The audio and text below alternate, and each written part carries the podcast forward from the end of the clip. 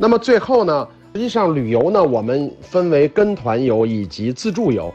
那么我们还配合着一些图片，把我们境外的一些合作伙伴所给我们展示的图片。我们先来展示一些跟团游的，这些呢是我们大多数的人可能第一次要去到这个国家，都会选择跟团游。但是跟团游我们吃的怎么样，住的怎么样，交通工具怎么样呢？我们还是配合着图片的方式给大家做一个介绍。下边的这个几幅图片呢，就是我所给大家展示的我们整个的酒店呀，以及用车的这么一个模式。我们在澳大利亚所用的酒店呢，基本上都是标四星的这些酒店。除此以外呢，还有一些标四星的酒店式的公寓穿插着来为我们提供住宿的一些服务。图片中所展示的呢，基本上就是酒店的实景图片。这图片中所展示的样子，就是我们的所用的这些房间的样子。第三幅图呢，就是我们在澳大利亚所用的旅游车。那么在澳大利亚所用的旅游车呢，分成几种，比如说有十人座，有二十五人座，有三十人以上座。那就根据团队的人数的不同，所派车次的不同。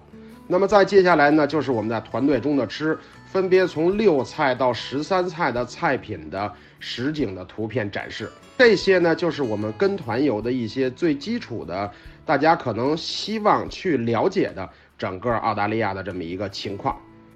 通过我刚刚一个小时左右的分享呢，让大家对澳大利亚有一个最基础的认识。有一个最基础的了解。如果您要有出行计划的话呢，在北半球进入到冬季的时候，南半球变成了旅游的一个首选。澳洲呢，也是南半球非常不错的一个旅游目的地。如果大家有时间、有精力且身体健康，多希望各位呢可以出去走走，因为旅游呢确实可以带给我们很多不同的见解，也可以提高我们的人生格局。就像高晓松所说的这样。啊，生活呢不止眼前的苟且，还有诗和远方。谢谢各位。那么下边呢还有一段时间，啊，如果咱们对澳大利亚还有哪些朋友有一些想了解的，啊，想知道的，甚至一些刚刚我在介绍中所没有介绍到的一些城市，您要想更深入的了解，我们会给大家留一定的提问的时间，我来给咱们各位做一个一一的解答。澳大利亚的出入境是这样的。现在都是自助通关，所谓的自助通关呢，就是您的护照是 E 字头的话，它都不会让您走人工通道了，都会以自助通关的模式去。这样的话，护照上是不会显示出入境章的。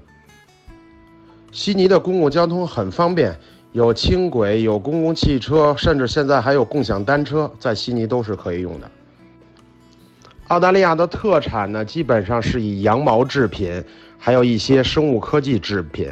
这些产品呢，在澳大利亚的整个市场上呢是五花八门的，种类也比较多，价格参差也差的会很多。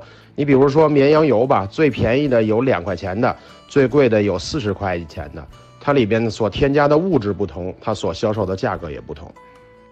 在大洋路是不可以使用无人机的，整个澳洲的整个的城市范围内都是不可以使用无人机的。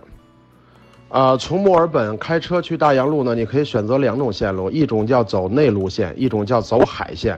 走海线的话，开车差不多需要四个小时单程；走内陆线差不多需要三个小时单程。它有这种一日游啊，也可以选择跟团游的团队安排，也可以选择自驾游。小众一点的景点呢，在澳洲有很多，关键您得提供您需要哪方面的需要。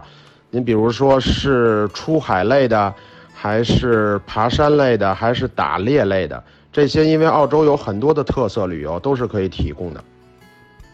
澳大利亚跟团游是没有年龄限制的，如果身体健康，即使年纪大，您能提供出正常的一些申请表，包括使馆所需要的一些手续，比如说健康证啊、体检证明啊，跟团游都是没有问题的。如果坐东航的飞机的话，上海飞墨尔本差不多八到九个半小时之间，正常情况下呢，九个小时十五分钟左右到。但是飞得快的时候，有的时候八个半小时左右也到了。具体的行程您可以咨询我们的群主，包括价格，他那边都会有一个详细的介绍。具体的团期您要咨询我们的群主。澳洲整体的酒店住宿价格适中，差不多的价格。旅游淡季的话，差不多从八十澳币开始到一百五十澳币。旅游旺季的话，差不多从一百一十澳币到两百澳币，正常的住宿水平。塔斯马尼亚非常值得去，但是塔斯马尼亚要去的话，你要做好一定的心理准备，因为首先塔斯马尼亚管理非常严。别看就是你从澳洲境内的城市去的话，到达塔斯马尼亚很多东西也是不让带的。它是一个独立的岛，要保护它的生态环境。去塔斯马尼亚要做好长时间吃西餐的准备。而且塔斯马尼亚整体的物价要比澳洲大陆上的城市的这个物价要高，主要就是以自然风光为主。如果塔斯马尼亚你要是去的话，个人建议你自由行啊会比较不错。啊，如果外语水平相对比较差的话，你自由行就相对会比较困难，跟团游会比较好一点。团费以及具体出行天数，您要咨询我们的群主。澳大利亚的路边停车标志有很多，外国人或者是第一次去澳大利亚的人会很难分辨。它有停三十分钟的，有停十分钟的，有停五分钟的，甚至有的停车位你都不能长时间的停在这儿，停二十分钟就要挪一个地方。所以这个具体划分起来就太细了。在澳大利亚租车可以租各式各样的车，你比如说像 Europe Car 的这个全球连锁的，在澳洲也非常方便，各式各样的车型都有。澳洲的自驾，如果你要是想纯自驾的话，会相对比较困难，因为整个澳洲太大了，它城市与城市之间最近的都是九百多公里，所以你要有很长的时间。但是城市与城市之间呢，我还是建议你以飞机为主。那么城市中呢，其实你要再自驾的话就更不值了，因为你公共交通很方便，你要想自驾的话，停车费也会比较高，而且你自己停看不懂停车标志会带来高额的罚款。除非你要是去西澳洲或者是南澳洲，你可以选择自驾。肉类、蛋类、奶类是绝对不允许带入澳大利亚的，就是凡是跟这几样沾边的。烟每个人只允许带二十五支，酒每个人是两千两百五十毫升，这是澳大利亚的入境所携带的东西。国内流量可以使用。您的这个问题是这样，西澳呢现在基本上是跟整个澳洲的传统行程是分开的，所以您要是想从国内去到珀尔斯，再去到堪培拉、在悉尼、墨尔本、南北岛这种线路，目前是没有跟团游的。但是如果您拆分开，或者是甩掉西澳的珀尔斯这种澳新全线加南北岛的行程，国庆期间是有的。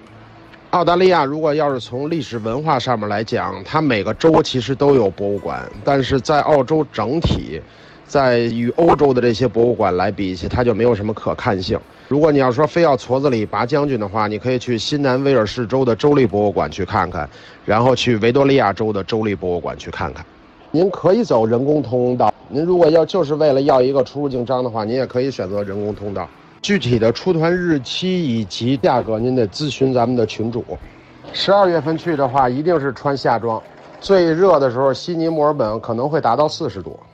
如果您已经去过澳洲的传统线路，您可以去它的西澳洲的珀尔斯、南澳洲的阿德雷德以及塔斯马尼亚州的霍巴特，您可以到这些地方去看一看。如果是自驾大洋路的话，一定选择海线。整体来讲，澳洲的社会治安都非常的好，比一般的西方国家要强很多。漂流跟热气球所看到的景色是不一样的。你热气球是在天上面俯瞰它的海岸线以及热带雨林，漂流是在整个它的原始森林中去穿梭，两个没有可比性，因为它不是一样的东西。东海岸的行程你就可以选择墨尔本进，然后凯恩斯出。或者是你看航班的配比点，东海岸呢值得去的话呢，就是凯恩斯、黄金海岸、悉尼还有墨尔本，就是这个一圈儿，整个东海岸下来。如果你要是自由行的话呢，还可以去汉密尔顿岛看一看，也是非常不错的。网络都是有的，但是是付费的。如果喜欢海水浴的话，去黄金海岸，如果是家庭游的话，可以待上一个星期左右。是非常非常棒的。首首先，如果带孩子的话，会有很多的主题公园可以去玩。在黄金海岸布里斯班边上还有一个海豚岛，在那个岛上面，你可以享受那种相对比较宁静的海边的生活，是非常非常棒的。从悉尼到墨尔本，不建议坐坐大巴，时间太长了，中间还要停。快一点的一天多一点，慢一点的需要两天。澳洲的华人商店都支持呃支付宝以及微信，然后一些白人的商店呢，Visa、Master 的国际信用卡都可以用。银联在大的一点的地方可以，小一点的地方是不可以的。跟团十日游的话，具体的费用要咨询咱们的群主。十天的话，去到澳大利亚有五百块钱现金够了。悉尼、墨尔本以及黄金海岸这三个城市是一个三角形，悉尼在中间，墨尔本在南，黄金海岸在东面。从悉尼到黄金海岸差不多九百多公里，悉尼到墨尔本差不多也是九百多公里，是这么一个样子。如果要是自由行的话，您直接找这些游戏公司去报名的话，刷卡、现金是都可以的。如果要是跟团游的话，您可以付现金也是可以的。明年的二月份基本上就是它的初冬嘛，它的季节正好是跟我们是反的，我们是夏天，他们是冬天。我们二月份是初春，他们就是初秋。澳大利亚其实没有绝对意义上的淡旺季之分，因为南部城市可能四季会比较明显，中部以及北部城市四季不是很明显。它具体季节跟我们国内是反的，国内是春天，它就是秋天。潜水是这样的，如果您要说潜到水里所看的东西是不是一样的，全部都是一样的，不管在全世界任何一个地方潜水都行。澳洲的潜水主要是看珊瑚礁以及它大面积连成片的珊瑚礁，这个东西是在全世界很多地儿都看不到的。群主是屯屯君，好，各位，我们今天的分享呢就到此结束了。如果要是说有任何需要咨询或了解的话，可以咨询我们的群主屯屯君，包括一些去澳大利亚玩的很多的小常识，他也会给我们做一个回复。